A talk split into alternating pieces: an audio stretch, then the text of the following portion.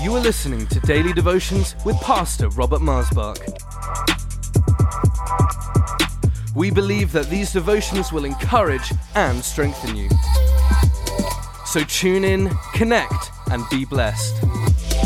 For any more information, please visit us online at lifechurchuk.org. Welcome to Life Devotions. Thank you for joining me today. Faithful and True is the title of this devotion. And that, of course, is a title or a name given to Jesus. And I'd like to talk this week a bit about some of the things that are happening in the world, and but more from the view of the scripture. And so I trust that the devotions this week are really going to help you realize that at times like this, when there's so much shaking and changing going on in the world, that God works mightily and that it's so important that we stay focused because we're of the kingdom of heaven. And we see what the Heavenly Father longs to show us and keep our eyes on Him who's the author and the finisher and completer of our faith. Amen. So, right here in Revelations chapter 19, and we'll start reading in verse 11, listen to this. Now I saw heaven opened, and behold, a white horse, and he who sat on him was called Faithful and True, the title of this devotion. He who sat on him was called Faithful and True and in righteousness he judges and makes war. His eyes were like a flame of fire, and on his head were many crowns. He had a name written that no one knew except himself. He was clothed with a robe dipped in blood, and his name is called the Word of God. And the armies of heaven, clothed in fine linen, white and clean, followed him on white horses. Now out of his mouth goes a sharp sword, that with it he should strike the nations, and he himself will rule them with a rod of iron. He himself treads the winepress of the fierceness and wrath of Almighty God. And he has on his robe and on his thigh a name written King of Kings and Lord of Lords. And we know from the scripture, and I'm going to show you here, that we're talking about Jesus, that he is called faithful and true, because it says here in Revelations chapter 1. So there's no doubt about it that he who sat upon the white horse, who's called faithful and true, is Jesus of Nazareth, the Son of the living God. Because right here in Revelations chapter 1, verse 5, it says, excuse me, and from Jesus Christ, the faithful witness, the firstborn from the dead, and the rulers over the kings of the earth, to him who loved us and washed us from our sins in his own blood, and has made us kings and priests to his God and Father. To him be glory, dominion forever and ever. Behold, he is coming with clouds, and every eye will see him, even those who pierced him, and all the tribes of the earth will mourn because of him, even so. Amen. I am the Alpha, the Omega, the beginning and the end, says the Lord, who is, and who was, and who is to come, the Almighty. So you could see clearly here that Jesus is the faithful. And then if you go to Revelations chapter 3, verse 14, he who has an ear, verse 14, excuse me, and to the angel of the church of Laodicea write, These things says the Amen, the faithful and the true witness, the beginning of the creation of God. I know your works, that you are neither cold nor hot, and so forth. And this is Jesus, through whom God speaks to us. He is the Word of God. And He, Jesus, is the faithful and true. And you see, this is what I find one of the great attributes that God is looking for characteristics, nature, spirit if you want to use these different terms when I use the word attributes, that God is looking for in His people. He's looking for you and me to be embodying Jesus Christ, who is faithful and true. That the spirit by which we live in this hour is the spirit of Him who made us alive together with Himself, Jesus Christ. That the spirit that embodies us as His church, the body of the Lord Jesus Christ, is that spirit of He who is faithful and true. That there's something about us that causes us to stay loyal to God and to His ways. And it's Christ Himself is that something that causes us to be faithful and true, dear friends. And I want you to see a few little things in the beginning here. And that is that He is the one who rules over the kings of the earth. It says there. He's faithful and true. He who rules over creation, or creation, is at His command, under His authority.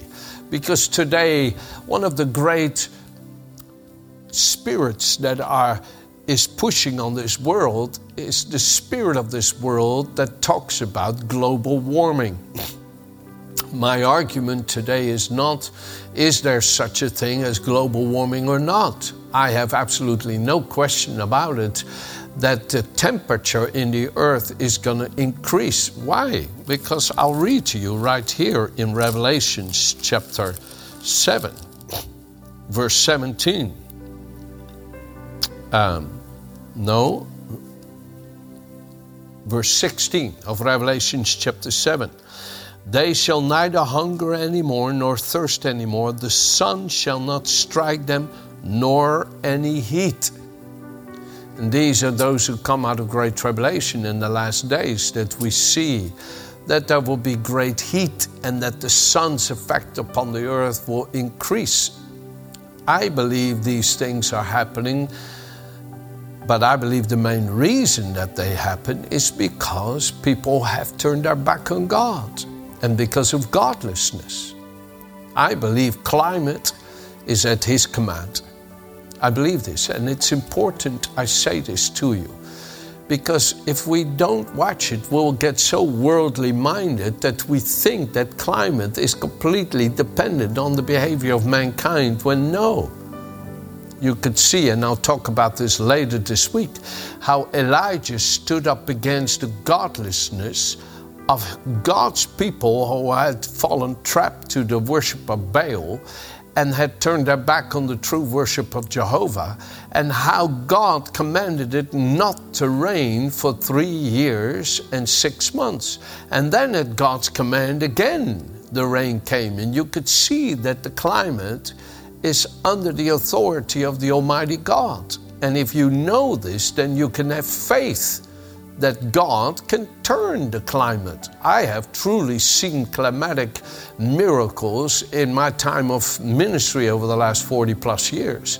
I was in one place preaching, and I, the Holy Spirit showed me that He wanted to cool the people down when it was over 40 degrees Celsius. And I spoke it, and within 10 minutes, the Lord performed it, and the cloud came, and the wind came, and the rain came, and I didn't know it, but there was a drought in that nation of Ethiopia where I was ministering. And God changed the climate like that. I believe in this with all my heart. I believe that yes, the climate is affected by the behavior of the people that live there, but the real power of the climate is with God. And then I read something like this. Right? In the last days, God has spoken to us in the person of His Son. This is Hebrews 1, verse 2 whom he appointed heir and lawful owner of all things, also by and through whom he created the worlds, the reaches of space, and the ages of time, and made, produced, and built, and operated, and arranged them in order Jesus is the sole expression of the glory of God, the light being the outraying of the divine nature, and He is the perfect imprint and very image of God's nature, upholding, listen now, and maintaining and guiding and propelling the universe by the mighty word of His power when he had, by offering himself, accomplished our cleansing from sins and riddance of guilt, set down at the right hand of the divine majesty on high. Wow. And the reason I say this to you, dear friends, is to assure your hearts that we serve an Almighty God who sits on the throne of heaven and who has been given all authority in heaven and earth and under the earth, and that to him every knee must bow and every tongue must confess that Jesus Christ is Lord to the glory of God. And it's so important that we stay in this spirit of faithfulness and truth. You know, there's one verse, James chapter 1, verse 16, that says, do not be deceived. One verse. Do not be deceived. The next verse 17 of James chapter 1 says, Every good and perfect gift comes from the Father of lights, with whom there's no variation or shadow of turning. The next verse says, Who, for the good pleasure of his own will, has brought us forth as his own beloved children. Oh, my dear friends, it is so important today that we don't get carried along with the rushing storms that are going over the seas of humanity. Humanity is in the Bible often likened to the sea, and how the wind blows over humanity and it gets turned like the sea does into a storm. And we could see that. I'm going to talk to you about this over the next few days. But it's so important that we're not caught up in this storm, but that in the middle of the storm, we rest. We rest in the absolute blessed assurance of His faithfulness and truth who watches over us and keeps us. It's kind of like Jesus saying to His disciple, Let us go to the other side. And he fell asleep in the stern of the ship. And while he was asleep, a great storm came upon the lake of Gennesareth of Galilee, Lake of Galilee. And the water was coming into the boat to the degree that these hardened fishermen who were used to being in storms on the sea were frightened. And they woke Jesus in fear and said, Lord, do you not care that we are perishing? And Jesus looked at them and says, Why are you afraid? Why have no faith, O you of little faith? And he looked at the wind that was raging and he said, Be still. And he looked at the sea that was stirred up so wildly and said, Be calm. And instantly a great rest came.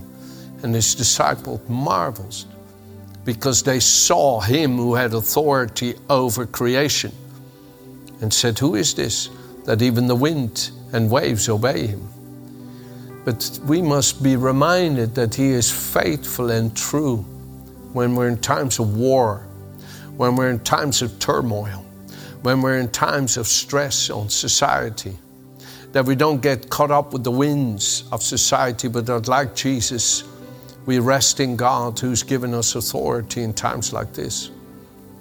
You know, Jesus is not just anybody, He is the truth of God. He is God revealed unto us. It says here in one of my verses I love deeply, it says, We know that the Son of God has come and given us understanding that we may know him who is true. And we're in him who is true, in his Son Jesus Christ. This is the true God and eternal life. You see, John the Beloved was a very old man. He was about, oh, 90 some years old when he wrote this. He passed away, I think, when he was about 93. But he wrote this right towards the end of his life. And he had gone through many storms, he'd gone through many trials. He'd seen the different Caesars take over in their murderous pursuits of control and authority. He knew all the disciples had been martyred. He knew Peter had been crucified upside down. He knew that Paul had been beheaded. He'd seen the trials of this life. But his heart was in that rest, in that calmness of Him who is faithful and true, who has all authority in heaven and earth and under the earth. He was not frightened. He was not frightened. He was not frightened. And I want to encourage you in closing here that the Lord will keep you in this rest of His divine authority and power. Listen to this verse here. This is John chapter 17, verse 1, 2, and 3. This is the night before the great storm began. They're having their Passover meal. He's about to be crucified the next day. And here Jesus is going to prayer, and it's called the high priestly prayer, these 26 verses of John 17. And he's going into prayer, and this is how he begins. And Jesus spoke these words, lifting up his eyes to heaven, and said, Father, the hour has come. Glorify your Son, that your Son also may glorify you as you have given him authority over all flesh, that he should give eternal life to as many as you have given him. And this is eternal life, that they may know you, the only true God, and Jesus Christ, whom you have sent. In the midst of the storm, in the eye of the storm, when it was about to bust loose and they were to pluck his beard and plow his back, and smite him and wound him and crucify him, betray and deny and forsake him. When all hell was about to break loose, he said, Father, now, now, glorify yourself. Let them see you in me. And oh my goodness, dear friends, in his suffering, justice was denied him, but glory was given him because the Father was revealed in Him and Him in the Father. I believe that at this time we are so assured and lifted and kept in the knowledge of Him who is faithful and true no matter what we're going through. Amen. Have a good day.